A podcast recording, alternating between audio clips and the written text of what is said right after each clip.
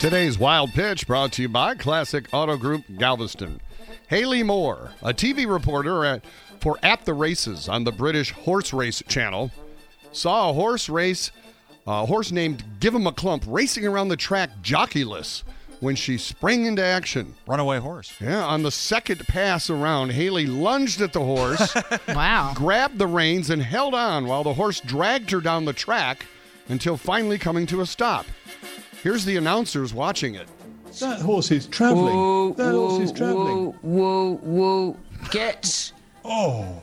But how she hangs on, that's a brilliant hold. Bloody hell. Wow. Brilliant. Wow, if she can stop a horse galloping at top speed while wearing a dress, by the way, the Texans may have found a replacement for Brian Cushing. That's today's Wild Pitch.